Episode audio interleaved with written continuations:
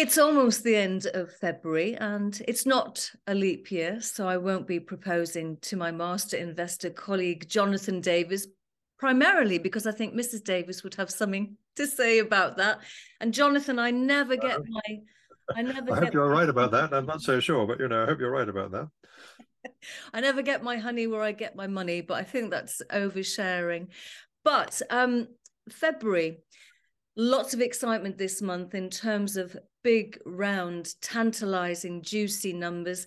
8,000, the FTSE 100 almost breach, breached its next resistance level, but we didn't quite make it. What was holding the market back from getting into the next level? Well, the uh, the FTSE has not done badly this year. It's up uh, what around six percent, I think, this year, something like that. Uh, and as you say, touching these uh, close to uh, well these all-time highs. Um, but mind you, you have to go back. 2018 was the last time that we were at this level, the target we have to breach. And before that, you have to go all the way back to 2000. So uh, it's been a long, hard slog for the UK market, and uh, so a little bit of six percent, uh, you know, so far this year. That's uh, that's encouraging. Um, but uh, you know, the UK market is a very small part of the world index, equity index. Uh, it used to be 10% sort of back in uh, 2000. Uh, now it's uh, under 5%. Uh, and most international investors, you know, it's, it's hardly a blip on their on their radar. And until we get a lot of uh, external, you know, foreign investors coming back to the UK market, it's not going to go roaring ahead, I don't think. And if you look at the valuations, they are cheap compared to compared to a lot of other countries markets, but you know, uh, in the old days we had a sort of golden rule when the yield was, uh, you know, the yield ranged between three and five percent on the on the FTSE, and when it was three percent, it was expensive, and when it was five percent, it was it was worth buying. And it's currently uh, on a PE of twelve point four times and a dividend yield of three point nine percent, which is sort of bang in the middle of the range. So it's it's it's it's kind of quite good value, but uh, it's not particularly good value. Uh, so I think it's going to be quite a struggle to um, you know, to make a really decisive breach through the uh, the all time high. Though, you know, from a technical point of view, it looks quite good. Is it all to do with the B word? Do you think, Jonathan, um, Brexit? Because you talked about the UK market being almost like a minion in terms of the rest of the world, sort of indices. Is it because of Brexit? And I know at the moment that Rishi Sunak is on the cusp of a post Brexit deal. Do you think if he brokers a deal that we our market may be taken more seriously? Uh, yeah, I'm sure it might be a factor. I think you know the Brexit factor has been there for a while. It certainly was a factor uh, back in 2016, uh, and it's one reason why the UK uh, market remains you know relatively cheaply valued compared to the rest of the world. Um, I don't think a Brexit deal will make a particular difference. I mean, it only really affects trade into uh, Northern Ireland. That's pretty, you know, that's absolutely minimal in terms of uh, the world economy, though it has some important political ramifications. Um, so I don't think it's very much to do with Brexit. I think it's to do, uh, you know, the, way the UK FTSE index performs is a lot to do with the makeup of the index, and it's if it's um, you know it's got a lot of miners and banks and, and big rather kind of low growth companies and i think it's really reflects the fact that the uh, you know, the UK economy is a relatively low growth economy with a susceptibility to inflation, and that hasn't really changed. Um, so I don't think it's really about Brexit anymore. Um, I just think it's about uh, the kind of market we have. I mean, compare. It's worth comparing the FTSE with the UK small cap and mid cap indices, which reflect the domestic economy. They're still down uh, quite a lot um, uh, over, you know, since the start of last year. And uh, you know, we're kind of we're we're in the slow lane, I'm afraid, at the moment, and have been for for a while. So, in terms of the domestic economy, what are the trends? Because I understand that a very learned survey came out last week, which on on first hearing sounded like dim sum, but it's not that, is it? not dim sum, no. Uh, it's not dim sum. It's not a, it's not a culinary treat.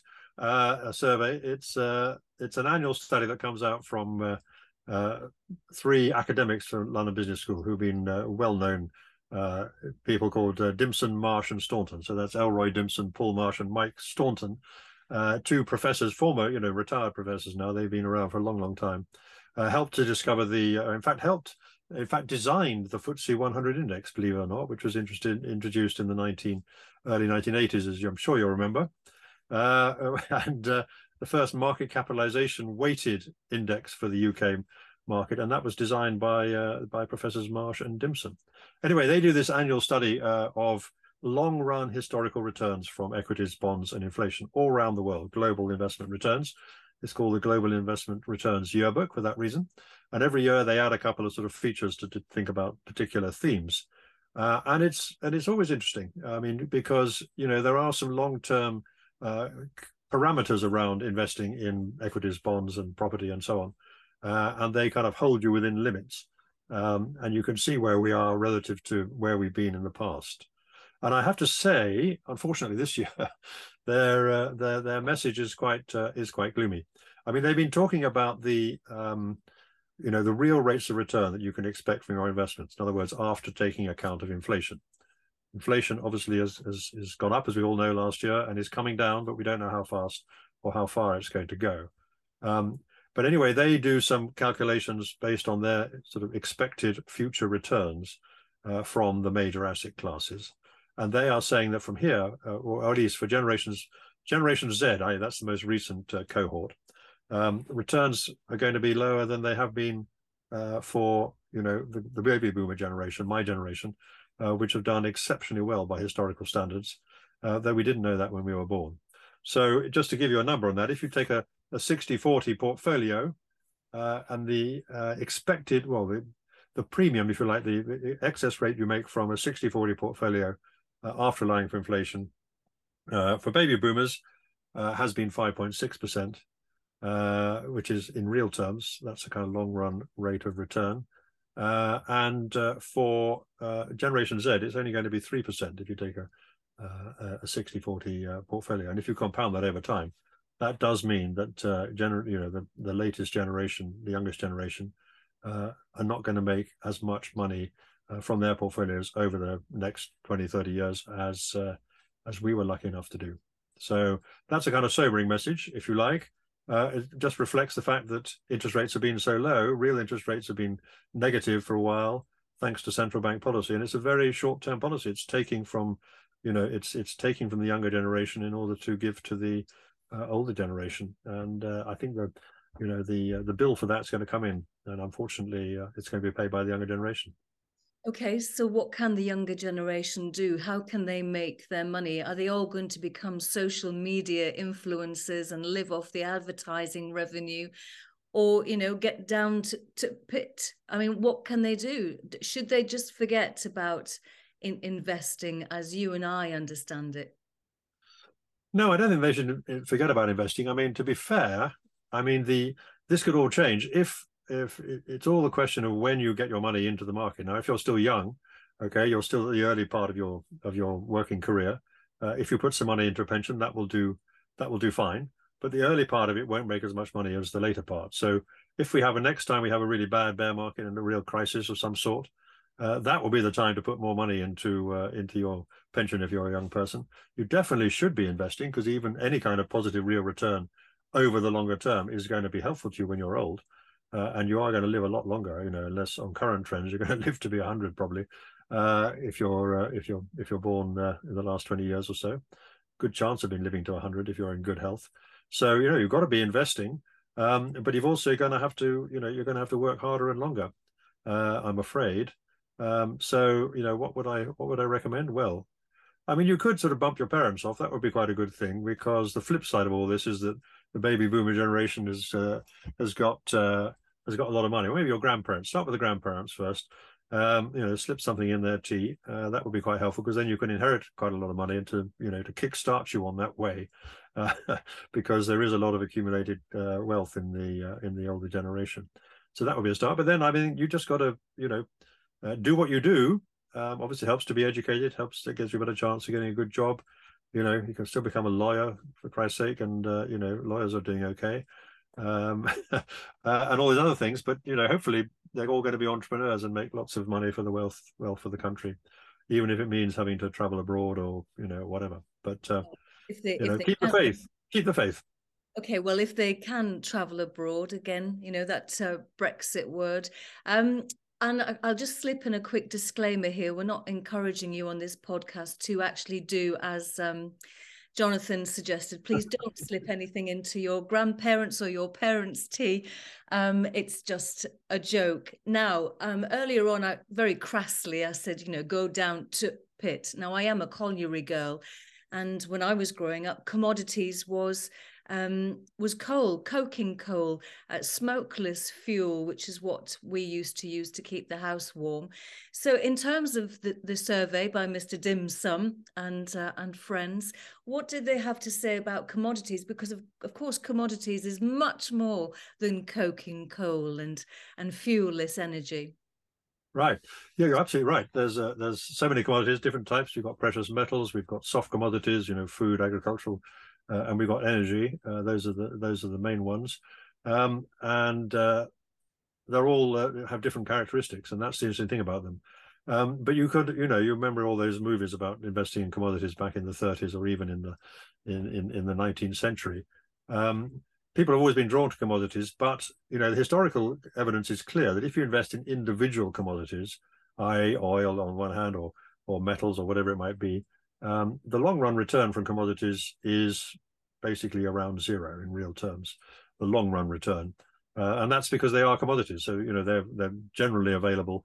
Uh, and if the price goes up, you get more of them because people produce more of them and so on. So that's been well known. But what what the interestingly they found in uh, in their long run historical survey of commodities is that if you invest in commodity futures, uh, derivatives, you never actually uh, you know take delivery of these of these uh, products. But if you invest in futures, um, uh, collateralized futures, I mean, uh, slightly complicated to explain that, but basically they found that that was much much better way of investing in commodities. Uh, individually, they all make some kind of positive return uh, with with volatility and so on over time. But if you actually own a basket of them all, an index of them all, uh, in theory, you get actually better returns than you do from investing in equities. And who would have thought that? Um, so a, a, a, collateralized index of, um, commodities uh, over time will produce uh, very, very good returns. And more than that, the other point they make, which I think is interesting, and people don't often get this right, is that uh, commodities are at least this uh, this way of investing commodities is an effective inflation hedge. And that's really not surprising because quite often, if you look back at our periods of high inflation, they've been driven by periods of high commodity prices. Uh, and commodities do well uh, in periods of rising inflation, uh, which is not the case for equities, bonds, and property. We all know, we all say that equities and property are real assets. In other words, they do make a positive real return after inflation over long periods of time. But actually, during periods of inflation, they're not as they're not an actual hedge. In other words, they don't compensate you fully for the impact of the inflation. So, uh, and I think we're seeing that at the moment. You know, equities are a, a real asset, but they haven't really protected you against this uh, this recent inflation. Far from it. You know, last year down twenty percent or whatever it was. So, uh, commodities are a place to be, and you need them if you want them as insurance uh, against inflation. They are the only effective hedge other than gold uh, and precious metals, which also have that effect of having some positive, uh, negative correlation with inflation. So, you know, it's a very, very, uh, sorry, positive correlation inflation. Um, it's a very, very interesting uh, observation. Now, the problem is you'd say to me immediately, well, how do I do that? How do I buy this index of collateralized uh, futures?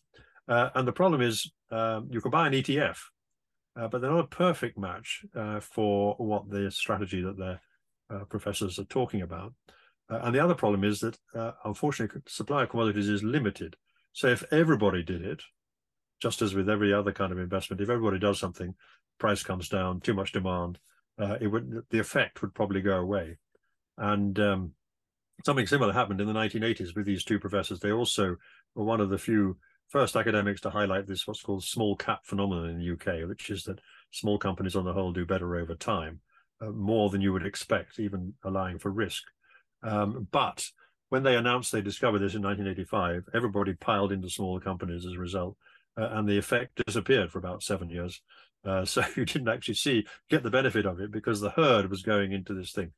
But uh, the general principle remains true that therefore, you know, commodities are something useful to have in your portfolio as a diversifier. Um, and the way you do that, I mean, some of the indices you can get ETFs. Goldman Sachs have a, have a commodities index uh, and so on. But um, they're, they're, not perfect, unfortunately, ways to replicate this. but it does underline this point about uh, diversification and an inflation hedge, which is what most investors need. So I'm assuming that this survey is an annual one because, of course, we are now. It's um, one year into the um, the Ukraine Russia's invasion of Ukraine, and of course, this this month we've had the awful earthquakes in Turkey. So the survey does it point to reference larger macroeconomic events as having significance on investments and markets? Yes i mean over time that obviously is the case. Um, you know and if you look you know the simple the most obvious examples are wars uh, first and second world war and uh, a revolution. So you know the russian stock market uh, you know came to an end in 1917 when the bolsheviks took over and similarly, the Chinese market was closed for a long period when uh, Chairman Mao came along after the war. So uh, yeah, so you know, bad things do happen, and that's one of the messages they have. You know, they're they're very, of course, being academics, they uh, they uh, they take a rather kind of um, what's the word I'm looking for, um, slightly kind of ivory tower approach to this. Um, but they do, you know, these points are important. You know, if you invested in Russia last year, for example, you know, the market's been closed, you can't get your money out. Um, you know bad things do happen. And that's another argument for diversification. So they're big proponents obviously of global diversification. You want to have uh, you know money all over the place so that you don't suffer when things go bad. And and yeah famine would be a good example. Uh, wars are the most extreme example normally. Um, you know we there's no doubt that the war in ukraine will have a long-term uh, consequence uh, for stock market returns. Um, but uh, you know that's life that's what comes around and uh, if you've got a long-term historical perspective, I think the difference is you'll realize that these things do happen. The pandemic happened, you know, another example. Um, you know, many people, when they start investing, they have this rather sort of naive view that if only they get the right thing that's going up the most, they will do well. Well, you know, um, you should mention Bitcoin, a good example here. You know, if you think you're going to make all your money out of Bitcoin over your, over by investing just in that, you know you're uh, you're slightly delusional i think it's fair to say though. Bitcoin has performed well in the last few months and no doubt the animal spirits in the bitcoin community are, are rising again. But uh, history suggests you don't want to put all your all your eggs in one basket certainly not a very um, uh, untransparent one like bitcoin. So finally, Jonathan, I know that you don't operate on a calendar month by month basis, but we are just going into March, what are you looking for? What will what surveys might come up on the, the March horizon? Okay, well, March is always an interesting month. It's the final month of the financial year. It's when people tend to make their you know, investment decisions. They all leave it to the last moment of the year and then decide what to do with their ISA and so on. Not a very good idea, actually, in principle, but uh, much better to do it in the summer summer tends to be slightly weaker than in this period because everybody is putting their money in at this stage. So, what am I looking out for? Well, uh, we've got a budget, of course. Um, I want to see whether um, uh, you know whether taxes are going up as much as we think they are. Um, whether any changes that might be relevant, uh, they are going up. You know, from next financial year, so you need to be aware of that. Um, and uh, yeah, I mean, the, I suppose the question is, you know, what's going to happen to the markets this year? I'm still fairly negative about that. Um, but you tend to often get a very strong period in the first three months of the year, and then it fades away during the summer and comes back in the in the autumn. I would expect that to happen. Um, but the big news will continue to be what's been, you know, preoccupying us now for the last 15 months, which is uh, central banks. What are they going to do with interest rates? Inflation, how fast is it coming down? Uh, and how are companies, you know, performing? Uh, we haven't yet seen whether the company earnings are going to come down uh, as many expect, or whether by some miracle we're going to see a avoid this uh, recession or hard landing that uh, that uh, more conservative, um, anxious investors are have been worried about. But uh, yeah, so more of the same, I'm afraid. Okay, Jonathan, thank you very much. It's always a, a pleasure, and I hope that uh, Mrs. Davis doesn't give me a bunch of fives. Give me what what for for my provocative intro earlier on. Thank you. Not at all. Well, uh, we'll find out. If we don't have another one of these, you'll know what's happened. Yeah, absolutely. or, or maybe, maybe, my children, maybe my children have taken, uh, my grandchildren have taken, taken my advice, and uh, you know they've combined to slip something in my tea. Oh well, let's not, let's not have a morbid March. I look forward to speaking to you the, the same time at the end of March. Thank you, Jonathan. Appreciate it. Thank you. Not at all. Pleasure. This podcast was brought to you by Master Investor. For more investment and economics analysis, please visit masterinvestor.co.uk.